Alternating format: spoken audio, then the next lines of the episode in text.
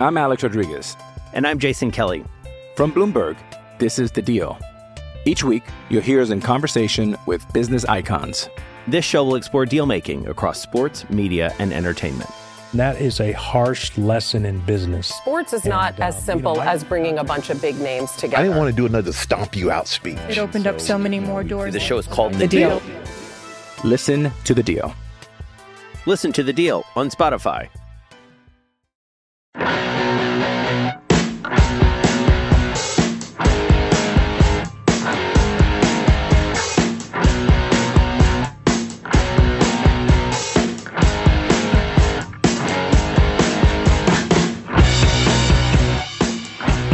Underdog Podcast from SB Nation and Underdog Dynasty. All right, football fans, welcome back to another episode of the Underdog Podcast where we talk G5 football and only G5 football for Underdog Dynasty. And this is another round of Joe Talk, and that's me, Joe Serpico. And on the other side of the mic is my friend, Joe Burback. What's up, man? You know, I'm kind of worried about you. You're cheering for the Warriors and you can't dress yourself. Like, what's going on, dude? I'm just uh, a mess right now. It's all right. I appreciate greatness, so don't hate on the Warriors. And I can't stand Drake. How you're Uh, underdog guy. I usually am. Just not this time. They knocked out my Sixers, so that's the other main reason. Uh, but we're back with another preview of teams inside the conference, and this week we are on Navy football, and we are pleased to be joined by Austin Lantain of Against All Enemies, SB Nation's home of the service academies, and they also stole the Navy the Navy coverage from us when that site opened. How long how long's it been now? The the site that's been open. Oh man, we started uh, basically in July or August. It was it was right when football season started. We we hit the ground running. But uh, Justin Mears is our project site manager, and he used to write with Underdog Dynasty and did some Navy stuff. Um, he was active duty at the time, so had to fit it in his schedule. But uh, that's when he was able to merge over to Against All Enemies, and we've we've been able to kind of make that a solid thing between all academies, and it's been a lot of fun. Yeah, well, thanks for joining us. We really do appreciate it. Um, I guess we're gonna get it started with I think is the most obvious question just about every fan in Navy or the conference, I guess should say, is, and that's going to be what is the situation now with uh, Malcolm Perry is back at quarterback? Do they, you know, they kind of experimented with it last year, then they switched out of it, and now they really have no choice to to go his way. So, what is the uh, expectations for him this season? Yeah, I'll say to start off, even when this was kind of announced in March that he was going to be the starting quarterback, I don't think everyone knew that was what was going to happen. Um, but Coach Ken is a, is a coach who he definitely wants to win now. Uh, so he sees him as the most dynamic playmaker on the field, which is absolutely true. Quarterback might not be his most natural position. At least it's it's looked rough at times, especially when he has to drop back and pass. Um, but at the end of the day, when he's running the triple option, like he creates plays, he finds holes, he's he's productive in open space. It's just a matter of if he can be more productive outside of just running the ball and making actually good pitches and good reads and actually make a, a decent throw eight, ten yards downfield, he's going to be able to create more of those spaces. Uh, so I think that's a big goal for them in the spring season as well as the summer because Malcolm Perry is an athlete. Uh, even if you look back at the first, I think he was the quarterback for the first five games of the season last year, uh, but the first three are the ones that stick out. He ran for over 500 yards and six touchdowns in those three games, uh, which is certainly impressive. Obviously, we're talking about the triple option, so when we talk about a quarterback at one of the service academies, we look at the rushing statistics first. uh, but then if you look at the passing, is where he certainly struggled. He was five for 15 with one touchdown and one pick, and I think teams started to catch up on that and realize, like, you know, hey, if we can really limit him inside the box, and he's just not going to be able as productive as he wants to be. And that's exactly what happened. And Coach Ken kind of went the other way, and then decided at the end of the year, when this season rolled around, like he's still our best guy, so they're going to try to put wrinkles in the offense and, and see what we can get out of him uh, back under the helm. So we'll certainly see what happens in just a couple weeks of the season, I'm sure. So a couple years ago, he was he was rumored to be I don't know if he was rumored or he had the Arizona job, and then the whole Khalil Tate situation happened, and so I think a lot of people were concerned that he was going to leave. for a better job, or quote, if you want to call it a better job. Um, but now it seems like it's kind of going the other way. So are fans worried that he might still leave, or is there even a chance, you know, with the last couple years not being so good, um, is there a chance that he'd get fired? So I think there, there's definitely two understandings. Some people think that's a possibility, and, and others don't, which I know is kind of a cop out answer. He's been there. For, coach Ken's been there for 22 years. Uh, he's been the head coach for 12. So he's what Navy football fans know. Like he served as the offensive coordinator under Paul Johnson, and then became the head coach when Paul Johnson left for Georgia Tech. And surprisingly enough, Coach Ken has been at Navy longer than Paul Johnson was able to stay at Georgia Tech. Um, so Coach Ken is definitely a guy that's he's very calculated. Uh, he's very family based. So he really will take every metric into his calculation to figure out what he wants to do. So I think a lot of this was just his due diligence. The Arizona thing was to go there to see, and even BYU the year before that.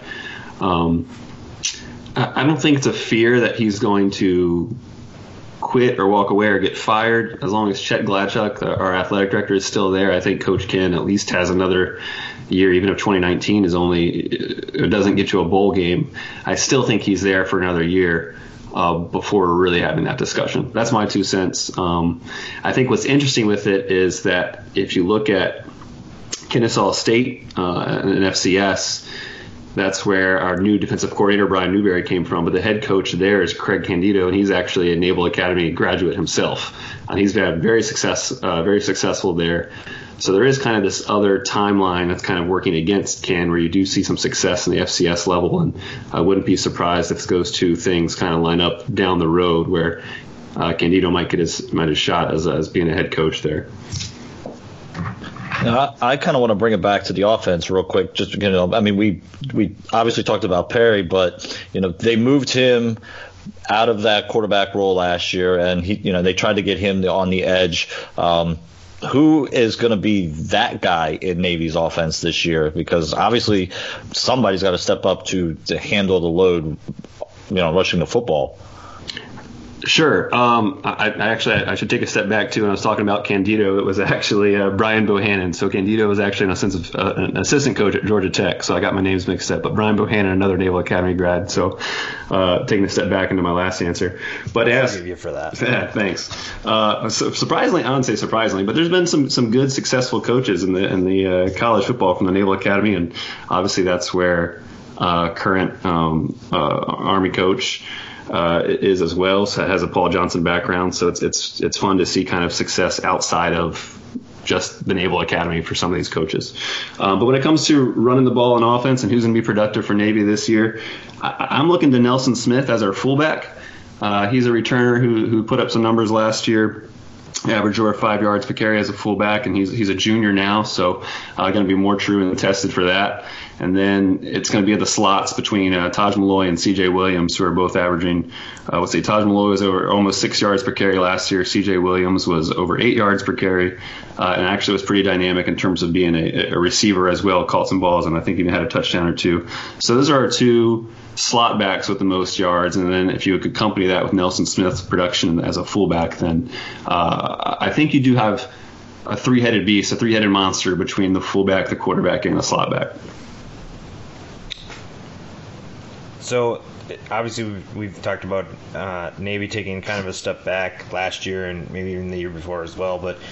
Uh, was this the schedule like the biggest thing that contributed to that, or what was what was the biggest thing that that led to them taking a step back? And if if the, the schedule is was the problem is a less gruesome schedule this year does, does that help them? Or what what's that going to mean for them I mean it's certainly it's certainly not, not going to make it worse uh, I think last year the Navy football team traveled the second most miles in the country uh, for FBS football behind Hawaii. So it was certainly a lot. Um, this year, not going to Hawaii, not going out to San Diego to play Notre Dame, those things are, are going to be helpful. Um, but I don't think anyone inside the locker room is going to point to that as an excuse for last year. There was a, there was a lot of problems Uh, a lot of misblocking, just kind of a lot of confusion in regards to what was happening with the triple option, and kind of got away from it a little bit in terms of what was their, their bread and butter for years, or for the, you know the last decade or so. Uh, so it it's easy to point that as a part of the problem last year, but I wouldn't say that was the focal point of the issues. Uh, but I think this year's schedule stacks up a little bit better, even if you look into who they're matching up with in the American on the East side. So last year they had to Navy had to play UCF as well as Cincinnati, which is a tough draw. This year those two teams are pretty much replaced with ECU and UConn, so that's a fair trade. I'll definitely take those two games this year uh, compared to what those were were last year. So uh, the schedule stacks up a little bit better, less travel, and some easier cross conference or cross division opponents. Uh, so we'll see what happens. All right, you kind of brought up a little bit earlier the addition of uh, Barry Newberry, or excuse me, is it Barry Newberry? Do I have that Brian, written down? Brian Newberry. Brian Sorry. Newberry. I don't know why. I think I'm- look, I already His name on this coaching no, staff? I'm. Hey, I already, I already screwed up a coach too, man. So it's all right. We're all, we're 0 for 4 basically. All over the That's, that's all good. We we generally know what we're talking about here. but so Brian Newberry, excuse me. So you know he's got a tough task ahead too. Basically, I mean, you know, we gave. I know me and Joe definitely talked about it last year. Obviously, their biggest problem was on that side of the ball, and you know that led to the previous coach uh, retiring, if I remember correctly. I don't think he resigned. I believe he retired, and then. You You're know, officially can't- correct. That, that's correct in an official manner for sure. All right, I got one right there. and One then, five. All right. and then, you know, like the, it's not like they were a young team last year either. You know, they've got a, a lot to uh, to replace. I have the number. It's a four defensive ends, three linebackers, and three defensive backs that they got to uh, replace. So it, it's a tough task for for the new defensive coordinator. Yeah, I, I would agree. And, and if you look at the depth chart that came out of the spring on the defensive side, there's only four senior starters. So I would say now what you're going to see from Coach Newberry is probably a lot of development. Um, the the base defense is, is going to be the same. I think he's he he says they run a four two five with a little bit of three four or something like that. I forget his words. He had, had a quote recently uh, in the local newspaper where. Yeah, he's a, he's a four two five that runs a three four scheme or something like that. So he he likes to mix up odd and even fronts, which is something that Navy defenders have not done as much under the previous defensive coordinator with Dale Pehrson. Um, so I think what you're you you're going to see a steep slope of learning that's going to have to occur for a lot of these players. Uh, I think they'll be up to it, and I think as the season progresses, and this is not going to be a one year fix. Uh, so even into next season, with only losing four seniors, looking ahead, you're going to see a lot of development in that. So I'm hoping this year you're just going to see a team that's aggressive, goes to the ball, disguises uh, their front a little bit to see what's going to happen, and uh, and hopefully that'll create a little bit of disruption. Even if we can ma- force one or two more turnovers or, or punts, then looking back at last year's schedule we lost a lot of games within one score, or within 10 points, then those might be the difference makers, right? And then so then next year maybe we can even get back to uh, a six win season, and the following year move that up to nine or 10 and kind of get back on track with what Navy's been used to the last few years. So kind of going uh, along with that, like more maybe more into depth. Like, what was defensively? What was the biggest flaw last year, and how like does the switching up the front, switching up the looks, does that does that change this year, or what what's going to help them be better in 2019? You know what's funny is the first thing that comes to mind when you ask that is offensive efficiency. Uh, so a strength for Navy in the past has always been on the offensive side and, and being able to uh, move the ball. You know, take sometimes up to 10 minutes on a drive, right? In one drive, and just being able to grind out first downs. And we had so many like three and outs this year and uncharacteristic uh, false starts or, or holding penalties that push us back and force us to punt early, where the defense was just on the field a lot, it seemed like. So, with a more efficient offense, I think that's going to itself help out the, def- the defensive side of the ball.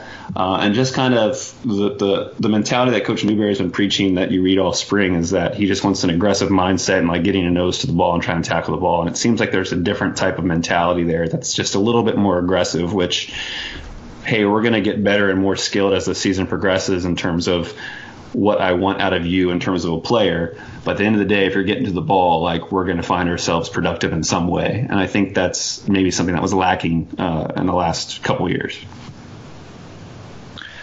All right, so we can't talk about Navy obviously without talking about the the actual biggest rivalry in all of sports, and that being the Army Navy games. So, I guess you know since you are a right over the all against all enemies. God, I can't get There anything right today.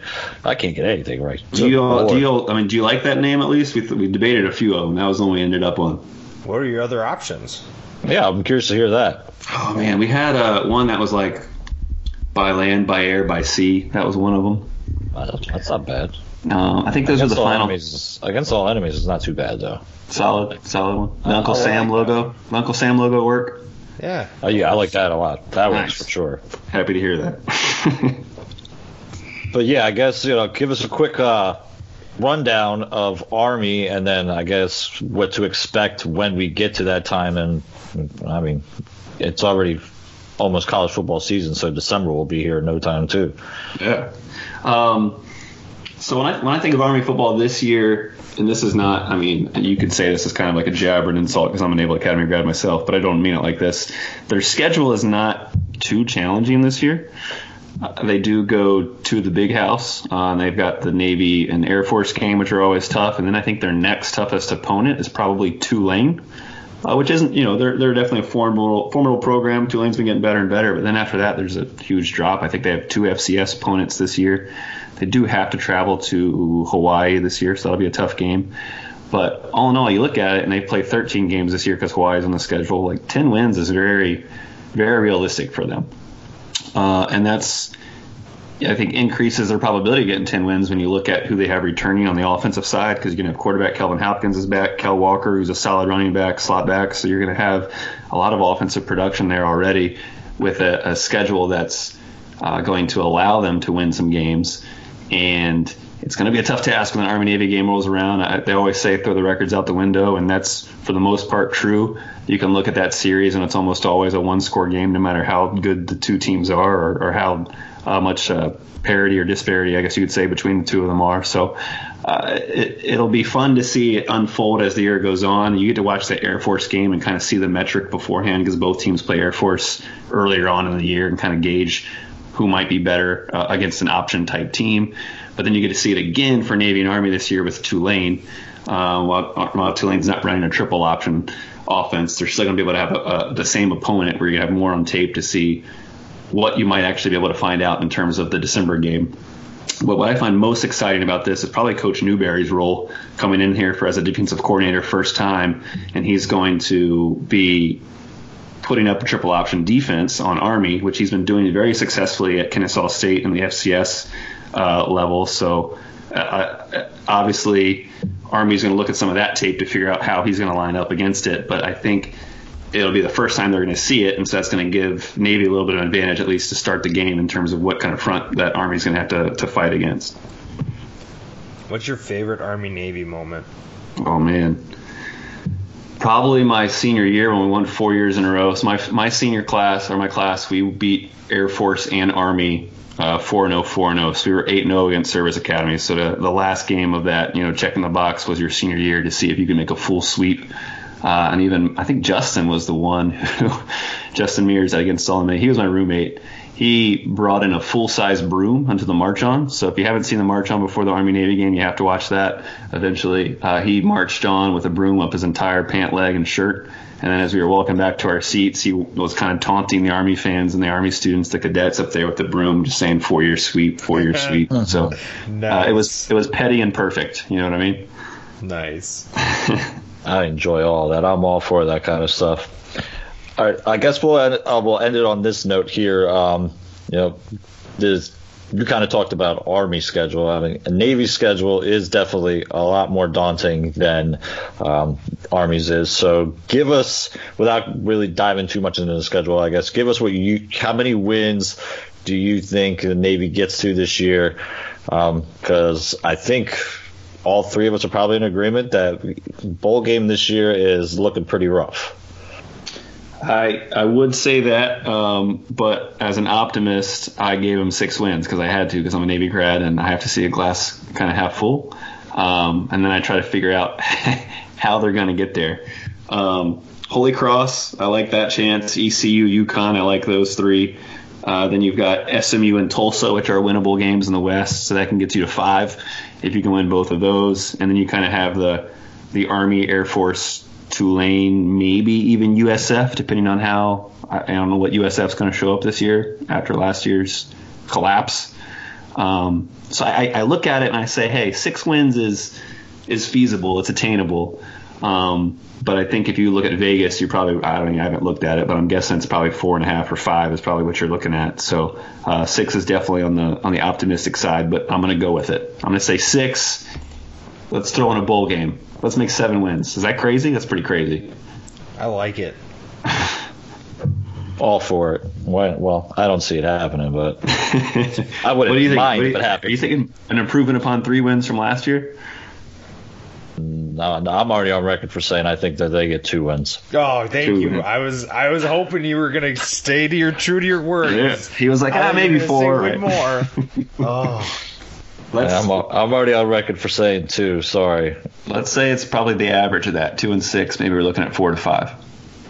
I just like Coach Ken and just like how the that program is run too much for them to do worse or do the same. Yeah, if you're like if you're letting me take it, for that long. if you're like if you're letting me take an over under of two and a half, I will take the over on you on almost any bet you want. I would take that bet too as well. Don't No, even- you wouldn't. Don't be lying. You just said two wins. If- you know, I like to do a little bit of uh, wagering, so that would be a that would actually not be a bad bet whatsoever. I would take that, but I. I still, I don't know. For some reason, I see only two wins. The Holy Cross one, obviously, I think is a win, and that, I mean, be a win. yeah, well, obviously, and that after, I mean, after that, it could be just realistically UConn. Oh man, I think he ECU at home. I forget on the schedule in front of me. It's at Uh, yeah. Yeah, it is a home game. Well, Come Joe, Joe's big on ECU this year, so Well, We'll see.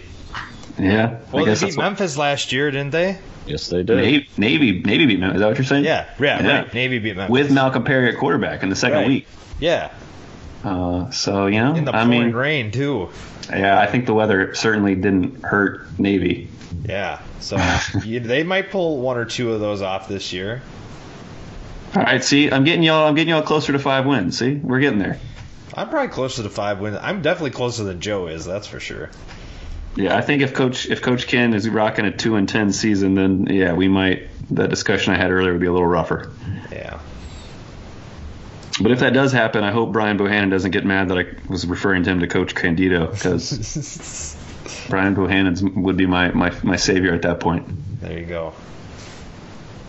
All right, I guess we'll we'll wrap it up with we'll let you plug the site yourself, whatever you would like to do there.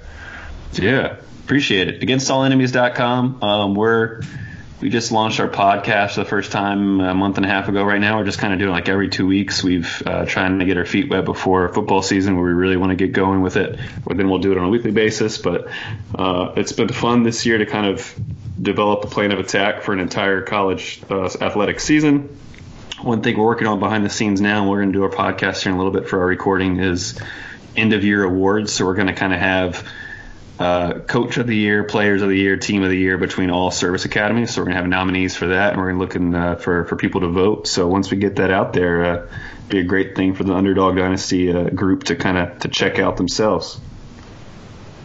Oh, we certainly will. And uh, again, Austin, thanks for joining us. We appreciate it, and I'm, I'm sure we will be talking plenty once we get closer to college football season. Especially after Navy picks up their third win of the year and mid, midway through the season. Well, I'll let I'll, I'll let you I'll let you rub it in. We'll do fair, that's fair. All right, then. Take care. We appreciate it. All right, yeah. Thanks for having me, guys. I'm Alex Rodriguez. And I'm Jason Kelly.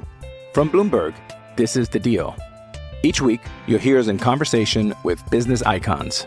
This show will explore deal making across sports, media, and entertainment. That is a harsh lesson in business. Sports is not And, as um, you simple know, I- as bringing a bunch of big names together. I didn't want to do another stomp you out speech. It opened up so many more doors. The show is called The The Deal. Deal. Listen to the deal. Listen to The Deal on Spotify. All right, so once again, we want to thank Austin Lentane for joining us. Make sure you are checking out the uh, Against All Enemies site. They are doing a great job. They don't just cover the football teams; they cover all of the service academy teams: football, baseball, uh, basketball, and all other sports over there. So make sure you're doing that. So me and Joe, we're going to continue the discussion for a little bit. Uh, you know, we talked about with Austin the the situation at quarterback, and know, I don't think he really brought it up that much, but I think one of the things that we got to see from this offense this year is. You know, you're not ever going to see them air it out. Uh, hell, you're probably not even going to see them air it out ten times a game. But if, when they do go to complete, say, seven, eight, nine passes a game, you know, you need a lot better than a 36% completion percentage that Malcolm Perry had last year.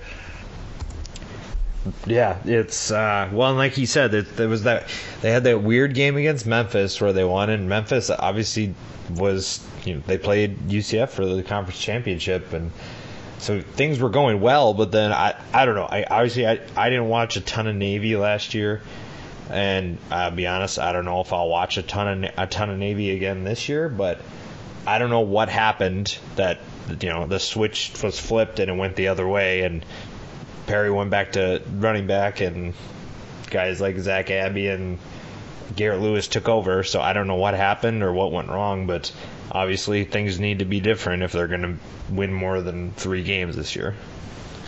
You know, I, I I don't know if you thought the same as me, but when he played the the game in the snow a couple years ago against the Army, and he really shredded them, I really thought he was going to be a star. And then last year, you know, he gets benched after that Air Force game. Where I mean, they got embarrassed in that Air Force game, but I don't know. It's it's it is a little bit weird to you know they they got away from him and now is it is it almost kind of a thing where they have really really have no choice but to go with Perry at quarterback now? Well, and they had you're talking about uh, 2 years ago when he had against SMU he had 282 yards and four touchdowns and then 2 games later against Army he had 250 and 1 and I don't know. It's not like it's weird because he started the year well last year too. He went 108 and 1, 166 and 2, and 223 and 3, and then it just dropped off from there. So I don't know. I, yeah, I don't. It's not like they're you know it's not like they're saying hey we need you to pass the ball a lot and not run the ball as much. Like they're still running the same offense. So I don't know. I like you said though. They I think that's it's kind of their only choice right now. Otherwise, they're going to someone who just hasn't had any reps and doesn't have ex- as, nearly as much experience. Almost none, if I if I recall. I don't, think, yeah, I don't think anybody's has anybody taken a snap. I don't think so. I think you know, then that's the other problem, just because you know, Abey's gone, Garret Lewis is gone, so it, it is Perry. I mean, at least from the outside, I mean, we're not we're not there, so we don't know if if there's somebody else in there. I mean, I'm sure there is another guy there, but it, it is intriguing that they did bench him because when you look at the point totals for last year, all right, they scored 41 in the loss against Hawaii. All right, not too bad against Hawaii. You know, Hawaii. I mean, Hawaii scored 59 in that game, and I, I think we both agree that Hawaii is probably going to be another high octane offense again this year. Mm-hmm. They pick up a win against Memphis. You know, I mean, it's only 22, but it was enough to get a win. 50 a 50 spot against yeah, it's Lehigh, but it's still 50. Uh, 30 against SMU. You grant, yeah, it's a loss, but I mean, it's still you get the 30, and I, and then they have the dud against the Air Force, and that's when the quarterback change happens. It's just, uh, you know, is it just one bad game and they decided to make the change? I, I don't understand it. Well, it's funny that in 2017, the game that he exploded was against SMU, and last year the game that he began his struggles was against SMU. So I don't know what. Uh, yeah, I don't know. It's it's one of it's one of the weirdest situations in this conference. Yeah, Navy is a, a tough team to uh, to gauge this year, as Austin said there. So I I think anywhere between the two wins that uh, I predicted earlier and then the uh, the six wins that he went to, you know, uh, any of that is certainly possible. I'm not disagreeing with Austin whatsoever. I just, uh, I think it's uh, hard to see it happening just because of what we saw from Perry last year. If they were so quick to, to you know, jump the gun on benching him last year, who's to say it won't be the same thing this year? And then it's a complete stranger to all of us. Let's be real. Uh, it, will be uh, interesting to see what Coach Ken, and I'm glad that Austin told us that we call him that because I will never butcher. Yeah, what's his what's his last name? Ken Niumatalolo. Hey, all right. I can't believe I don't. I have no idea why I wrote Barry Newberry. I don't know what my fingers were doing earlier. Probably your iPhone. Uh, I think actually, yeah, I did write that down on my iPhone. So yeah, that's exactly what it was. Yeah, great thing. All right, I guess let's go through that schedule. I mean, we, he he talked about it, but let's let's really go through it and uh, wrap up our uh, talk with Navy football. So he mentioned the week one game, and that is the matchup with Holy Cross. Uh, would be a true stunner if they somehow lost that game. So I think we could we can definitively say they'll be one and zero oh to start the season. One and zero, oh. better than last year. They, they yep, that's also very true. And then they get they get a bot or well, yeah they get a week off, and then they'll get to take on ECU, your uh, favorite team heading into the season. They're not season. my favorite team. Yes, they are. No, they're not. Don't insult my Cougs, man. Your favorite team, the Pirates. That is a game. That is a game at home, so it'll be in Annapolis. So, and again, that's a game I I can see them getting that game. Oh shoot! I was gonna ask him about what uh why is it so hard to play it at Navy? You and I talk about that all the time. Oh, Crap, we, I wish I would have asked him that. Yeah, well, next time we can get them on. When they pull off some upset that I'm going to be upset about. there we go. That's going to ruin my prediction there. So ECU, are you giving them a win or a loss in that game? Uh, I'm pretty sure I said ECU is going to win that game. So we're going one and one. One and one. I'm, what are you at? I guess I'm giving. I think I gave ECU a win in this game, didn't I? Pretty sure you did. Yeah. Yeah, because I had to stick true to my my original statement of two wins for Navy, so I'm pretty sure I did that. Then the following week is a road game at Memphis, and know, looking at Bill Connelly. Next week, or do they have a bye? No, they have another bye. Excuse me, you're right. Oh, I'm wow. sorry. They have another bye. Yeah, two early byes which is kind of interesting. And it, I think they have another bye mixed in somewhere. Yeah, they have another one in November too, which is kind of strange. Well, yeah, because they play yeah between the UConn and Oregon game. Yeah, yeah. There's a there's a buy in there as well. So um, yeah, that Memphis game. Looking at uh, Bill's numbers, I thought it was a little bit interesting. He's only giving them a four percent chance to win that game, and I mean I thought you know he has it written down as projected margin of victory. I thought of it, you know, more of like a, a point spread basically kind of deal. So he's at 31 points. He expects Memphis to win that game. Yeah, I feel like Memphis is not gonna leave anything to chance, even if there's bad weather. Uh, that's just, just uh, it just I, seems like a very high number. I mean, I know we are we are both going to be uh, pretty big on Memphis this year, but that just seems like a you know, pretty substantial number because you know I've I've already said it. I don't think Navy's going to be you know that well this year, but they're not usually a team that gets blown out the water by thirty some points. Yeah, I don't think they'll get killed. Well, I don't. Maybe Memphis is probably that's the one of the games that they're probably still mad that they lost.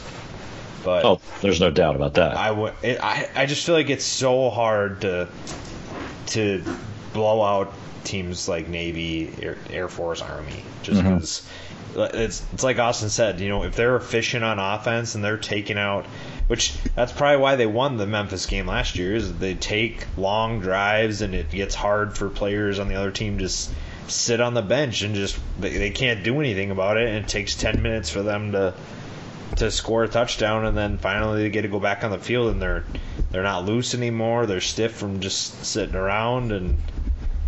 But I, I yeah, I don't know. I 31 seems like a lot. Yeah, it, yeah. I mean, last year they only lost. I think it was only the one game they lost by more than more than 30 points. Yeah, it was the Cincinnati blowout. Well, and it's one of those things like we're we're not surprised if they don't if they don't get blown out, but if they do get killed, we're not surprised because it's Memphis and we're super high on Memphis. Also very true. So you know, it goes one way or another. We'll see. So you mentioned the bye week following this Memphis game. Then it is We're a home game. losses with Memphis, right?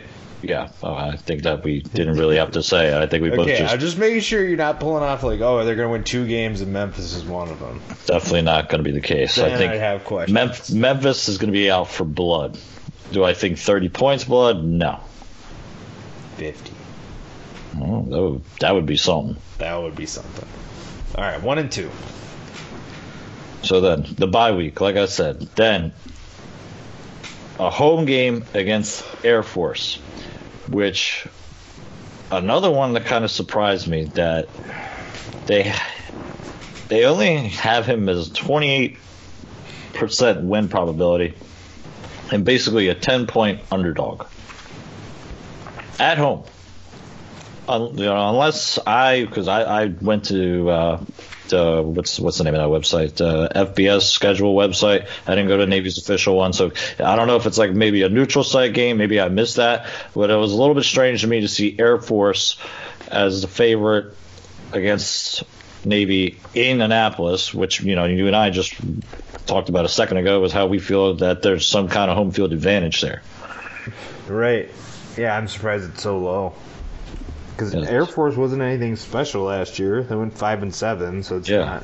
That's yeah. That's why it kind of is surprising to me as well. I mean, I understand. Yeah, obviously they blew them out last year, thirty-five to seven, but I, I don't think that's happening again. I mean, that game was played in Colorado. I'm going win. I had a feeling you would go, go that way. And while we're on it, you know, is you know we always talk about Army Navy, but so like Air Force is like the forgotten like Oh, for sure. I don't get why that is. If they they really don't get talked about at all. They should be cheering for Air Force. Well, they're not in our conference, so that's why we don't talk about them. Well, we just talked about Hawaii. For half a second. Yeah, well, we, now we can talk about Air Force for half a second or more. All right. You're give, right. They're Give me all your Air, ones. give me all your Air Force takes. Oh, my Air Force. T- what was that guy's the safety's name a couple years ago? Weston Steelhammer or whatever, the safety. That dude was good. You know more than I do then. You ever been to their campus?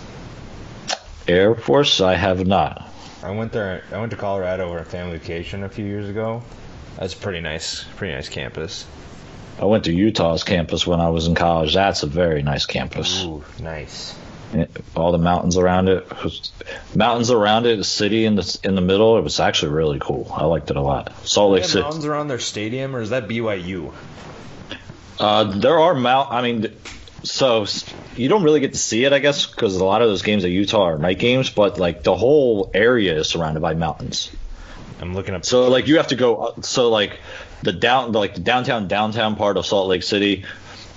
You know, it's an is like kind of the most. How do I say this? The least elevated part of the area, Mm, for lack of a better word. now. And then you kind of go. I remember taking the train, and the train kind of went up a. You know, it was like one main street, and it went up a hill, kind of. And then behind that, they had the mountains all around you too. Very cool city. Check it out sometime. Oh yeah, BYU's the mountains are closer to the stadium, but still both are pretty cool. So now we're talking. Now we're talking mountains. Great. A little geography. Bring it back to football. The following week after Air, Force, oh no, what are we going? You're going Air Force win? I said win. You're I'm saying good. loss. I'm saying loss, of course. I have to. All right, then the So following week. one and three. I'm two and two. Yes, sir. So the following week is a road game against Tulsa. Oh, man. Another one that kind of blew my mind. Tulsa is basically a 13 point favorite, according to Bill, giving Navy a 23% chance to win the game. Now, we talked about Tulsa a couple weeks ago. Um, They certainly have plenty of questions of their own. I guess we give them the, them being Tulsa the benefit of the doubt because they're at home in this game. But at the same time, I mean, we don't really know what to see. That's that's one of those games that maybe maybe they do sneak it off, but they won't. No. I'm So more surprised by Air Force, considering it's at, at Navy. Same. I feel like the, at, at Tulsa is a little different. I mean, I feel like that number should be a little higher, but I feel like an Air Force game should be a lot higher. Considering it's a rivalry game, and like you said, those games are typically close, and it's at home. Yeah, that's a weird that's a weird number to me. Very interesting number. Whatever. Two and three. You're at one and four. One and four for me. All right, the following week is a home matchup. Team. USF, those Bulls. Plus 15, they're saying, for a uh, projected margin of victory with a 20% chance to win. In This game is in Annapolis. I think it's. Um, I don't, I I don't. I think another hard team that's going to be tough to figure out this year might be USF. I think we know that they've got some playmakers on offense. I don't know if we're ready to know what they are on defense yet. Well, here's okay. Here's what's interesting is that there it's 20% at home against USF, 28% at home against Air Force, and then the week after USF it's 35% at home against Tulane. Well, yeah, it should I think it should go up a little bit against Tulane. Now, the whole thing against Air, I don't know what's going on with Air Force. I guess maybe Bill thinks that they've Air Force really has got Navy's number this year. Uh, I, that that one threw me off a little bit too. I don't know, man. I'm just reading the numbers, man. USF. Nah, I don't. I don't think so either.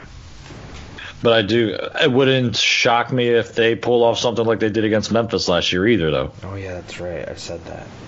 Mm-hmm. I'm saving it for like. Oh, oh, jeez, I don't know. Yeah, I don't know.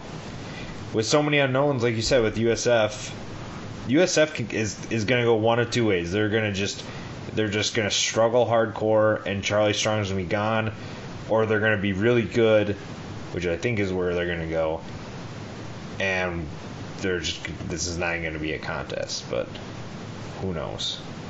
All right, and while while uh, it just hit me, but we talked the last episode. We talked about scheduling, and we're talking about USF here. So I guess we need to talk about the whole news of them scheduling Alabama and what it's done for. Let- I guess let me Alabama? ask. Let me ask this question because we know what UCF is totally against it. I know you and I have both talked about that poll we saw from uh, the UCF site at SB Nation, where uh, uh, an absurd 20% won't even take a two for one from the really best teams. I don't know what they are drinking down there, smoking. I don't know, is smoking legal in Florida? I don't know yet, but.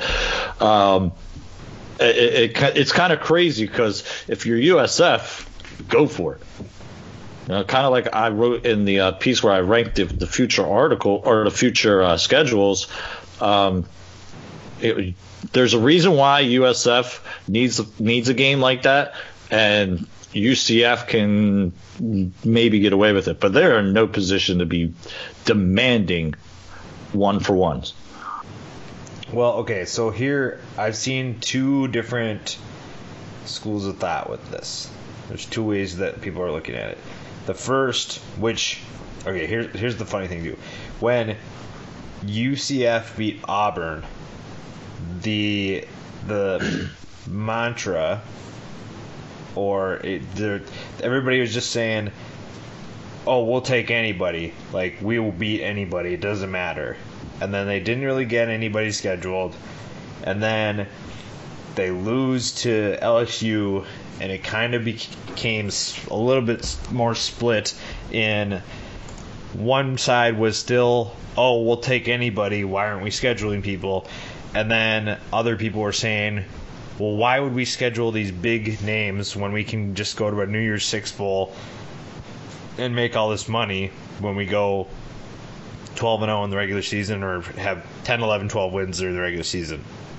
So that side is thinking, I would rather play in the Peach Bowl, the Orange Bowl, the whatever, the New Year's Six Bowl, and make more money than schedule an Alabama or a Clemson and go six and six, seven and five, eight and four. Which, if that's what you want, fine. But that's not what you were saying after you beat Auburn and throughout the entire year last year. Well, I think you know to counter that, uh, is it the point now at this point to get in the playoff discussion? And the only Right, way, well, the only like, way to do so is to beef up the then. schedule. Yeah. It's So- like what, you can't. It's like they're. You can't have know. both.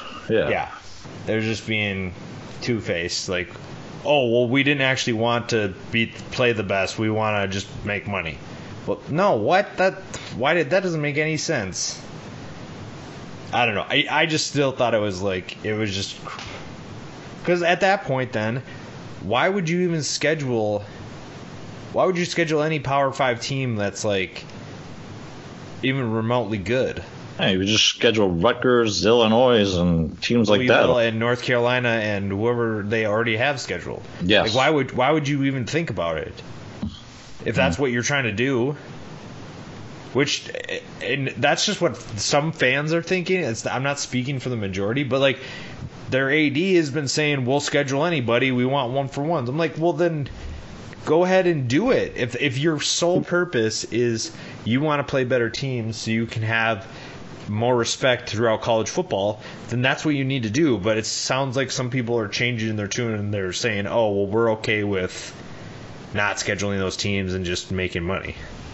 And uh, it's also becoming a thing at this point where you're running out of opponents to put in because, I mean, at this point, if you can't lock up anything with any of these one on ones, you're going to be almost forced to take whatever you can get, which might be only group of five schools or FCS schools. And they're trying to get, at, least we thought they were trying to get out of that. Well, if that's what they want to do, like that's fine because if you're if you want to go 12 and 0 every single regular season and then play 9 and 3, 10 and 2, 11 and 1, whatever team from Power 5, whatever, like that's fine. I'll watch that. But I mean, I don't think anybody's now complaining about what, say, Boise State has done since their their huge rise. I mean, what, maybe 10, 15 years ago. I don't know how long ago it was, but like, you know, they're still considered a highly successful uh, program. So, you know, is UCF trying to possibly follow that model and just be relevant for 15 years, or are they actually trying to win championships? Because then that, it's almost one of those things. like well, why doesn't Boise? Why doesn't Boise claim the you know the, uh, claim their own national championship? Like, who wants if you're going to choose between Orlando and Boise, Idaho, do you, which one do you think people are more interested in? certainly Orlando. No, I mean no offense to Boise Unless you like potatoes. They've been doing. They've just been cranking out ten win seasons, nine win seasons, whatever, and they've been good. I don't know. It's but you know that it's the last year and a half or so. It's been UCF wants to. I mean, they claimed a national championship, so they're they're not like, oh, we're doing this so we can make money. Like they're trying to capitalize on it and they're trying to win games. So it's just you got to pick one side or another. I don't really care what it is, but you also have to realize that you have a fan base that's changing their tune now because they lost one game. Agreed. And to bring it back to USF before we bring it back to Navy, uh, what do you what do you think of? Uh, I mean, it, considering what they have ahead of them, it's a pretty sweet haul. I think uh, the numbers ten, na- you know, ten national championships between all the schools are going to be playing. Or actually, I think that number is way higher than ten.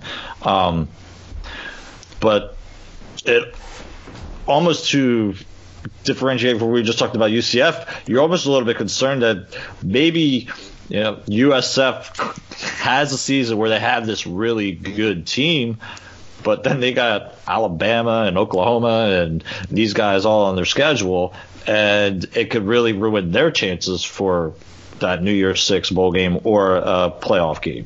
Right. Well, and that goes into that goes into the second point for UCF is we don't want to play all these teams because then we're not because like yeah, like you said, you could have you could have a really good team that's loaded with talent, but it's not Alabama talent or Oklahoma talent or I thought they had Texas at some point too. Like yep. Mm-hmm. It, it's that if you have two of those teams on your schedule, that could derail your season a little bit. So it kind of goes into that point of, oh, well, we're not going to schedule all these good teams because we're trying to win 12 game, 10, 11, 12 games, and we're trying to make a New Year's Six bowl and make money and beat those teams and then claim another national championship. Yeah, you're in a better you're a better place to, to do so to achieve those goals if you're playing FAU or I don't know, you know, like North Texas, those kind of teams, which they're solid, but you know what I mean. The the quality of competition P5 versus G5. You're in a better place to do that if you're scheduling those teams instead of oh, we're going to play Alabama and Texas, start the year 0 and 2 and then struggle our way through the rest of the schedule. Yeah, it, it is. It is an interesting debate that we could. I mean, we could talk about that for hours and hours. But like I said, let's bring it back to back to Navy. I, I knew we were going to go on a little bit of a tangent there, but oh, back to Navy. Do. It's our oh, MO, man. But I mean, it had to be done with with that, just because of the fact that you know, one, it's Alabama, so that's a big deal, and then you know, the constant chirping between. I mean, and it's not just UCF and USF. I mean, you're hearing it all around, all throughout the conference, and in my eyes, the easiest thing to do to make the uh, conference as a whole look better, so you don't have to really go out of the conference to schedule, you know, Alabama's and Clemson's and Texas's. Or, you know, it would help if we can get some help from the bottom of the conference. Your UConns, your Tulsas, your ECUs, now Navy, you know, at least this season, Navy. You know, you need some of these programs to step their game up a little bit, and hopefully that TV deal that we talked about numerous times this offseason. kind of helps them out with that.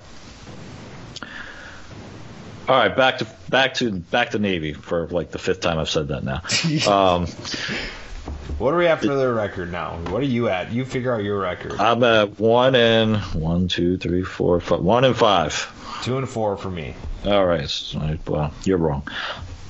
What else is new? Whoa. Next up is a home game. Dude, check it at the door, man a home game against Tulane. Bill has this basically as a uh, six and a half point underdog at home against Tulane. I, I mean, you kind of mentioned it a little bit earlier. I think that's one of those numbers that kind of shocked me a little bit too. Not as much as the Air Force one, but I mean, you and I, we are going to get to Tulane in a couple weeks I think it's like two three weeks. I don't have the uh, schedule in front of me right, or the uh, last year standings in front of me right now. But Tulane's a sleeper team. And I think a lot of people would be talking about Tulane all throughout the country actually as a sleeper team. So I can understand why Tul- you know Tulane is the favorite here, but you know, kind of like you know, Austin said earlier, you know, it, could they sneak this out? Again, wouldn't be a shock, but they won't. Yeah, I don't think so. Although you know, we everybody was super high on Tulane last year, and look what happened. They weren't think, bad, but they weren't they weren't I think, dark horse contender. I, I think they got much better down the stretch, though. Yeah. Once they figured out the uh, quarterback situation there. Yeah. Justin McMillian came in and, and took care of things for it. I think that really helped out. Yeah, and I, that's why I think Tulane wins this one. All right, then the following week is a road game against UConn. That is the basically the only other game where Bill thinks that it's almost a slam dunk win for Navy. I'm. I This call it a is slam oh, well, 63%. Man, it's like I mean, a that- D, man. What are you in school? I'm not in school anymore. Do 63, D's get degrees, that sort of thing? No, eh. like come on, that's not a slam dunk. 63 percent in the gambling world is a pretty good number. Oh my gosh. when have you gambled on win probability? You have to look at these things. You know that, buddy, right? Oh my. I look at all, any and all numbers. Yeah, how'd that work for you with your uh, your your series of articles picking games last year? I finished over 500. That's all that matters. Did you? I thought you were under 500. I have to. I'm pretty sure I was like a game or two over 500. Oh, so you won money, is what you're saying. Barely, If you bet the same amount of money every, well, maybe not. barely. No, probably not. All right, so UConn, uh, I'm giving, I'm giving them, yeah. It, I mean, the only thing that kind of scares you if you're Navy, I guess, is it's it's at UConn. I don't know if that really scares you though. It's gonna No. yeah, you I mean, see we, how, there's like three guys that transferred from UConn this week. It was like t- uh, two receivers or one receiver or something, and then uh, Marvin Washington, one of their potential starting quarterbacks, transferred. did he really? I didn't, did not see that. Yeah. Ooh, I guess that opens the door for the graduate or the graduate from uh, I think it was Western, Western Florida. Florida, yeah. Yeah. Wow. Yeah. So, So, I'm just yeah. that's just going from bad to worse. Jeez. Yep. Doesn't bother me at all. Wow. Well, it happens. Give them a win because they're going to lose the next week for sure. Oh yeah. So yeah. Well, they get some time before that. They they have another Doesn't bye matter. week. Yeah, Does it really doesn't. matter. On the road at South Bend. Notre Dame is just going to stomp them just like they did last. Uh, was it last year? Yes, they did play last year, and I think I think they have a pretty extensive series lined up with one another, so they're going to be playing each other quite a bit over the next couple of years. That's okay. I had a question in my head, and then and now it just hit me. So you mentioned the transfers from UConn, but I- I don't know if you saw that there was a couple of safeties that are leaving West Virginia. Yeah, I saw that. And so, uh, any potential for a reunion with Dana? I mean, maybe. Uh, because they just. Well, I, I mean, that's the first thing I, you know, what I mean, like if they're Yeah. if they're looking to play with a former coach, so I mean, they can go that, you know, they, they got a guy right there. Right. Well, and right now you have guys like Jordan Moore and Marcus Jones from Troy, Jordan Moore from Texas A&M. Uh, they have a couple of other guys that are playing safety, defensive back that are waiting to hear on their their transfer appeals. And it sounds like they're waiting. I don't. I don't know when they hear back. I would assume we'd have Should to hear soon, back hope. soon because the practices or like fall camp weightlifting or whatever starts pretty soon. I think Temple starts in like a week or ten days, something like that. It's pretty. yeah, it's very thought I soon. Yeah. someone started like next week, so yeah, Yeah. it starts soon. So you would think they'd have to know by then. I don't know. What do I know? But it's and it also with like how guys like Justin Fields and Tate Martell get somehow eligible after whatever they decided to argue. Like you feel like these guys should get a chance to play. So I think maybe they're waiting. Who knows? I Yeah, have this- no idea. This whole transfer portal thing is crazy now. I don't know it's blown up. Yeah, it really, it really, really has. All right, so another loss for Navy. So we're I'm at two and six, two and seven. So I'm at three and six. Following, okay, so after the Notre Dame beatdown, they will have a home game against SMU. Uh, according to the Bills' numbers here, they have a 25% chance to win that game, and a spread of what he has at a- around 11 and a half. I mean, I'm I've been big on SMU for two years. I'm going to stick to my guns. I think SMU is going to be a better team this year.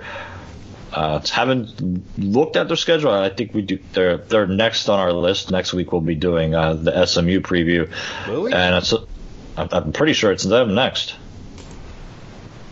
I don't have this. I mean, I don't really care who it is because Yeah. we're gonna do them all anyways. Yeah, I'm pretty sure they're next in our in our, in our order of Look it up. standings. I'm like 90% sure. Well, that's that's a slam dunk according to you. That's more than a slam Well, I'm 63% sure. oh man. Don't ever tell me you're 63% sure ever again. Actually, no, tell me that because then I'll know you're super confident. 63% sure. That that'll be our little code. If someone's like talking to us and we need to have inside information, you just you'll just say, "Dude, I'm 63% sure about this." Pretty sure the year that I really crushed it was like 63% or 66% in picks too. Hey, there we go. It was in the it was in the 60s. I remember that. Look at you. All right, so SMU, I'm going loss. You are going Loss. loss. I wanted to say win just to ruffle your feathers, but I'll be nice. It's but then those would be the game that SMU craps the bed, and you know Yeah. because they always they always seem to do that towards the end of the season. So Yeah. that wouldn't wouldn't surprise me either. That's that's why to bring it back to what Austin said, like is six wins possible? Yeah, just because you, I mean you just never know with Navy. That's the thing about Navy. Right, and you know we saw last year with Memphis. You don't know, and USF I- Tulane didn't they give? Did, weren't they giving uh, Houston a run for their money for a while too? Navy? Yeah, or was Uh, that? kind of? Like it was one of those. The score was close, but you, when you watched it, it was like, okay, this this the score I, I, be. for some reason, I thought the Navy game was the one where Houston had to come back. Was that? I guess I'm, I guess I'm wrong about that. God, it was so long ago now, Yeah, I know, and it really wasn't. right? Isn't that crazy? Let's see. 49. Th- yeah, well, yeah. So it was 24-21 Navy at halftime, and then Houston outscored Navy 28 to 12 in the second half. Okay, I thought I thought maybe it was that. So yeah, kind of, kind of gave him a run for money. We'll go yes, yeah, sixty-three percent effort. Yeah. All right, after SMU, it's a road trip to Houston.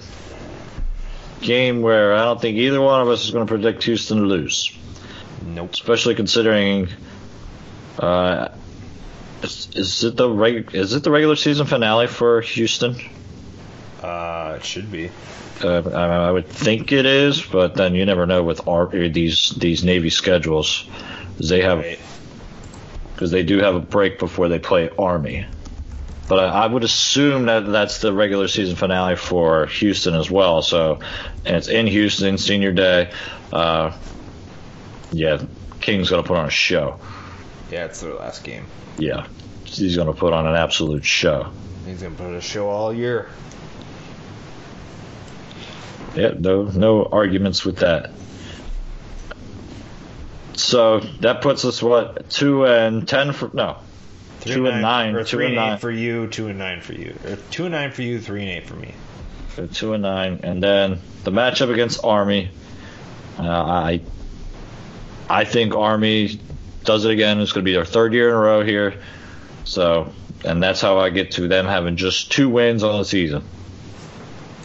I feel bad that I only have three. Are you going to go out and say the fourth one is against Army? No.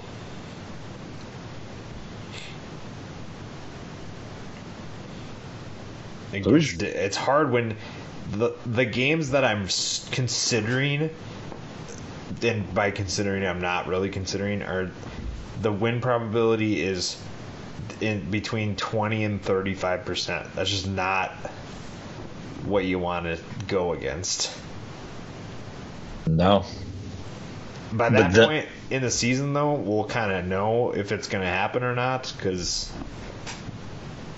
if they're, like you said, one and four after, or one and five even, then it's just like, yeah, I don't know.